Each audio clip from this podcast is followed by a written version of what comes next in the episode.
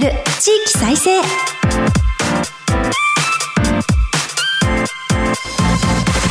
日本経済新聞の支局記者が語る地域再生。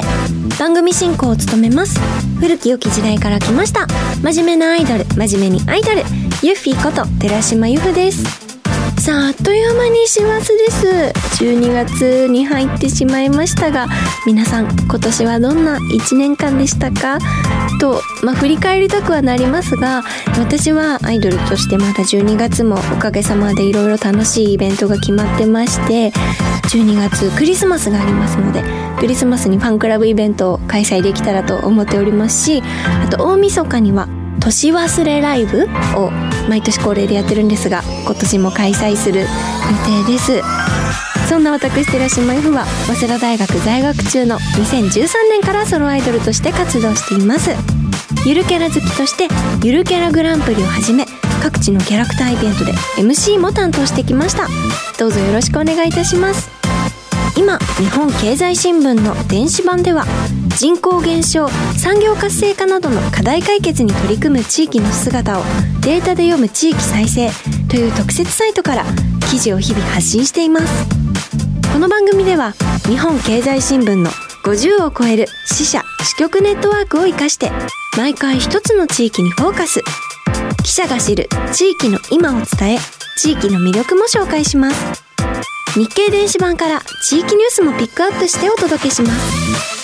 さて今日は先週に続いて岡山県に注目します。番組前半は岡山の魅力を生かした地域活性化策をテーマにお送りします。また全国各地の地域ニュースを挟んで後半は岡山の街の名所文化についてお届けします。この番組のご感想や実況投稿は「ハッシュタグ地域再生ラジオ」でお願いします。この後日経の岡山支局とつないでお送りします。どうぞお楽しみに。支局記者が語る地域再生。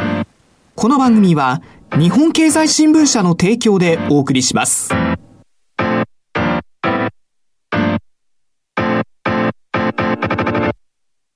クローズアップ岡山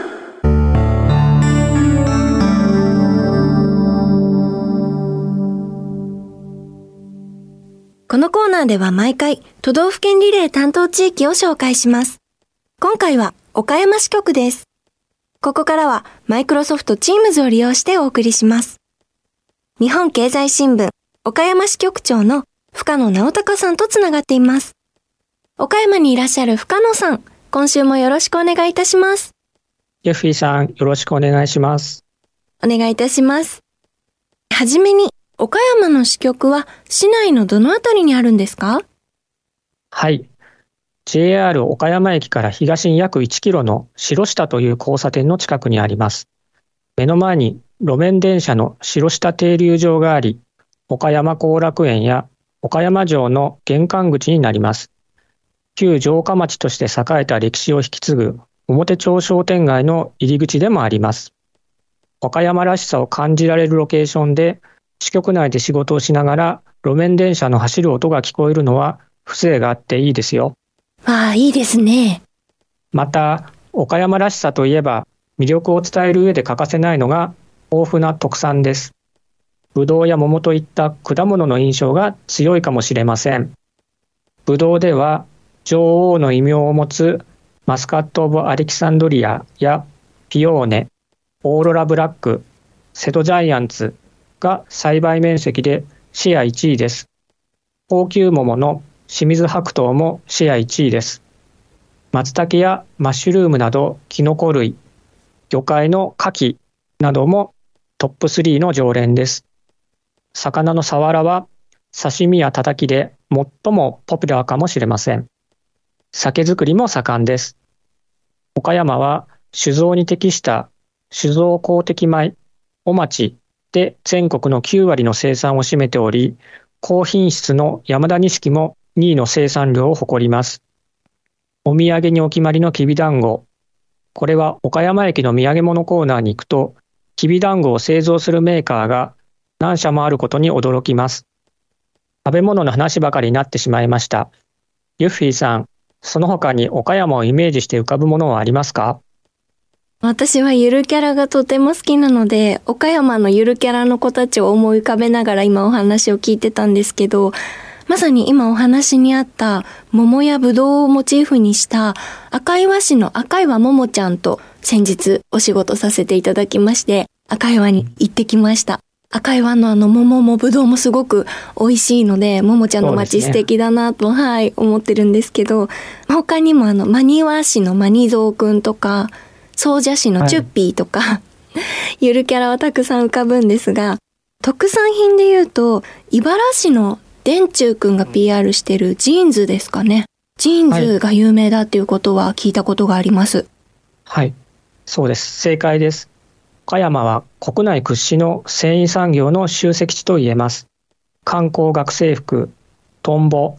明石スクールユニフォームカンパニーといった男女学生服の会社も集まっています。学生時代に皆さんも一度はお世話になっているかもしれません。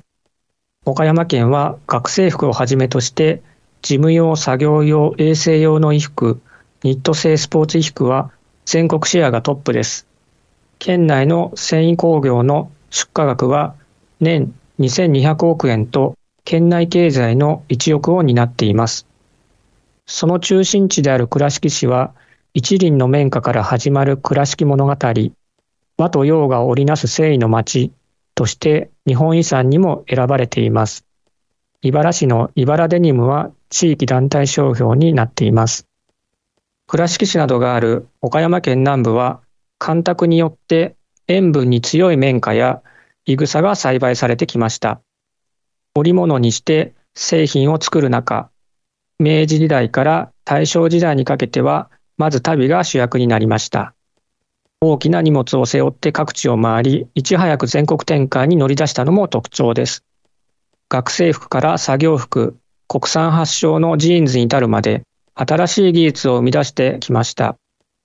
織物、染色加工、縫製、販売まで一貫して集積している地域は全国的にも珍しいと地元関係者は説明しています。近年ではデフレの影響で大量の安い海外製に対抗しようとして海外に拠点を移す動きもありました。ただメリットを出し切れませんでした。ジーンズを例にすると、最近は国内に回帰して、付加価値のある商品作りで活路を見出す傾向にあります。倉敷、小島地区に40軒が並ぶジーンズストリートが人を呼び込むなど、新しい取り組みに注目度は高まっていると言えます。本当に繊維産業が盛んな街なんですね。そんな岡山の繊維企業や団体からなる岡山繊維産地協議会がこの度発足したそうですが、この狙いはどんなところにあるんでしょうか？はい。繊維産業に携わる36社と、縫製、織物、染色の業界団体、さらに地元の短期大学、そして岡山県倉敷市、茨市の3自治体で構成しています。川上から川下まで業種の垣根を越えて一堂に集い、産地の現状把握や課題解決策の立案、実施を目指しています。繊維業界は大量生産や大量廃棄、環境に悪いというイメージが強いといい、人材採用の面でも他業種に比べて厳しい状況にあると関係者は口々に話しています。そこまで悪いイメージを持ち合わせていなかった私には、当事者の危機意識の高さに問題の深刻さを改めて認識させられた感じがします。協議会ではサプライチェーンの維持や就職先としてのイメージ改善、ブランド発信力の強化など課題を抽出して個別テーマごとに解決策を議論することにしています。繊維業界を取り巻く環境はそんなに厳しいのでしょうか？そうですね。少子高齢化を背景にして医療品などの国内市場規模は約30年で半減しました。一方で、サプライチェーンは、糸製造、生地製造、染色加工、縫製など分業構造が出来上がっていて、このことが弱点になっているとの指摘があります。一社でも納期遅延や倒産となれば、サプライチェーンに連なる健全な別業種の企業にまで影響が及ぶことになります。業種横断的な対応が求められる理由です。協議会に参加する25社94人が回答したアンケート結果が手元にあります。強みとしては、生産の集積値、技術力、高品質、安心感、災害が少ない地域といった点が上位に来ます。弱みは人材不足、高齢化、発信力、企業連携、低賃金、技能継承などが上がりました。協議会で取り上げてほしいテーマには、若者が働き続けてくれるには、とか、職人がいる町としての将来性など、次世代の担い手に関わる問題が多く上がりました。この現状を打破するための突破口はどのあたりにあるのでしょうか？はい。10月にあった初会合では、異業種とのコラボレーション、先進的な働き方や生産性向上の共有、地域の学校との交流、産地としてのブランド価値の向上といった個別の企業の視点を超えた連携を求める意見が相次ぎました。円安を生かして海外に向けて協力を探る意見もありました。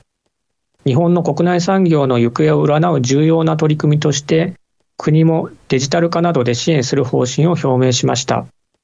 今回の協議会に参加する組織に倉敷ファッションセンターがあります。こちらも関連企業が一体となって産業振興を目指すもので、2023年4月に新たに始動しています。前身の組織では、技能を伝えつなぐ繊維マイスター、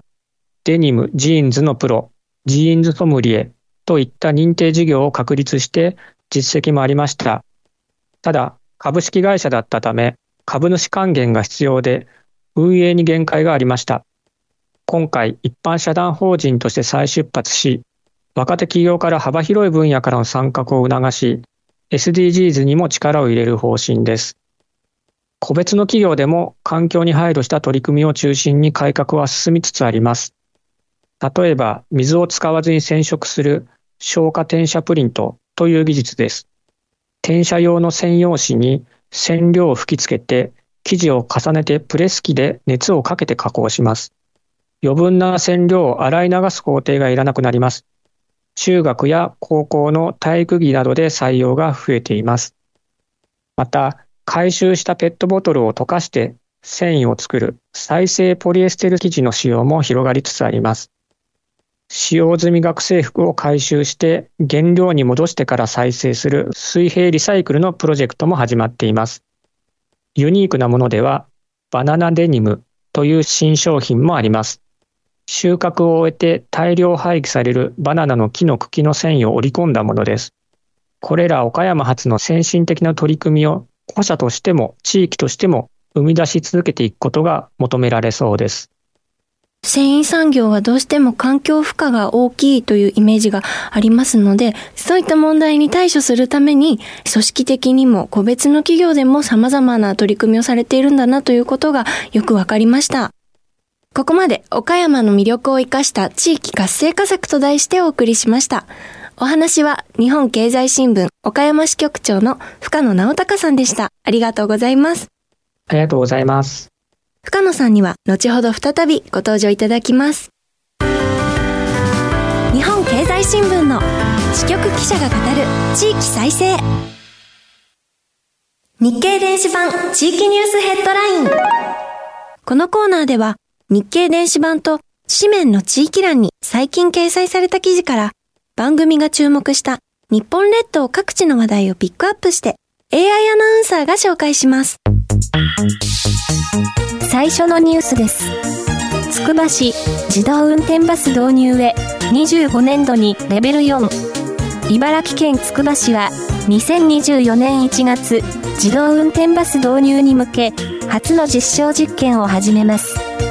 KDDI などと協力し実用化に向けた課題を検討します。つくば市では公共交通の中核を路線バスが担っていますが、運転手不足が顕在化しているため、自動運転バスの導入で持続可能な交通機関を確保します。次のニュースです。J スタートアップ新潟6社を追加選定成長を集中支援新潟県などは経済産業省のスタートアップ支援事業 J スタートアッププログラムの地域版 J スタートアップ新潟で6社を追加選定しました。選ばれた企業は県などの補助事業審査で加点対象となる場合があるほかビジネスマッチングの支援などを受けられます。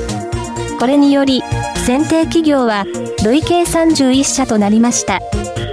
最後のニュースです。滋賀県チャット GPT 導入自治体向けサービス活用。滋賀県は1日文書や画像を自動的に作る生成 AI 人工知能のチャット GPT を導入しました。自治体向けのチャットツールロゴチャット経由でおよそ6000人の全職員が利用できます。予算措置を施した上で2024年度に本格利用を始める方針でしたが他の自治体で活用が相次いでいるため動きを早めることにしました。ここまで AI アナウンサーがお伝えしました。以上日経電子版地域ニュースヘッドラインでした。ご紹介した記事の全文は日本経済新聞の電子版でご覧ください支局記者が語る地域再生引き続き日本経済新聞岡山支局長の深野直隆さんにお話を伺います。ここからは岡山の街の名所、文化についてです。昨年11月に岡山城が令和の大改修を経てリニューアルしました。まず、岡山城の歴史と特徴をお知らせください。はい。日本経済新聞の岡山支局からすぐのところにある岡山城は、豊臣政権五大老の一人、浮田秀家が築きました。天守完成は1597年とされています。この浮田秀家とその父である直家が岡山の町づくりを始めたとされています。そして中心市街地の原型ができ、その後の城主となる小早川家、池田家にも城と城下町は引き継がれていきます。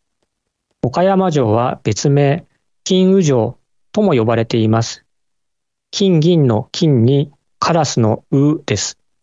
金箔瓦が用いられ、外壁も黒塗りで覆われていたとされています。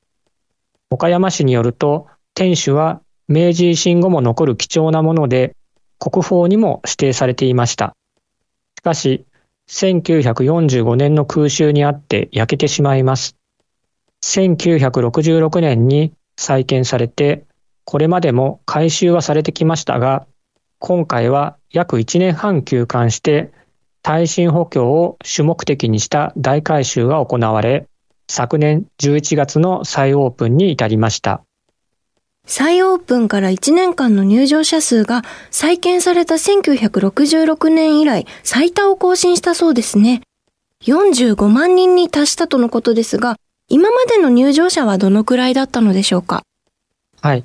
これまでの最多は1972年度の44万人弱です。この時は山陽新幹線の新大阪岡山間が開通したことによる効果を受けました。2010年代後半は35万人前後で推移していました。改修には地元出身の歴史家、磯田道文さんが監修として関わったのが大きかったのでしょうか？そうですね。歴史を伝え集う城を掲げて映像や体験型展示を充実させています。多目的フロアを広げて宴会もできる夜間の一棟貸しの機能も高めています。磯田さんはオープンセレモニーで大人から子供まで楽しく体験しながら専門知識を学べる他の城の展示のモデルになるように奮闘したと話しています。中身も特徴的です。一つ目は岡山のルーツである先人たちの偉業を伝えていることです。浮田直家と秀家不死は関ヶ原の戦いで敗れた西軍側だったため、歴史的には必ずしも評価されてこなかったといいます。4階フロアではパネル展示なので、浮田親子の物語を詳細に伝えています。2つ目は、直家らを支えた女性の存在に光を当てていることです。直家の妻お福、秀家の妻郷姫、池田光政の妻勝姫の肖像画を新たに制作するなど展示に登場させています。岡山の街の成り立ちを伝えるプロジェクションマッピングも彼女たちの語りで進んでいきます。外国からの訪日客も多いと思いますが、今後も入場者は増えそうですか？はい、そのように思います。岡山市の担当者らは、空襲で一度消失していることから、現在の岡山城の建物そのものには文化財としての価値は高くないと話しています。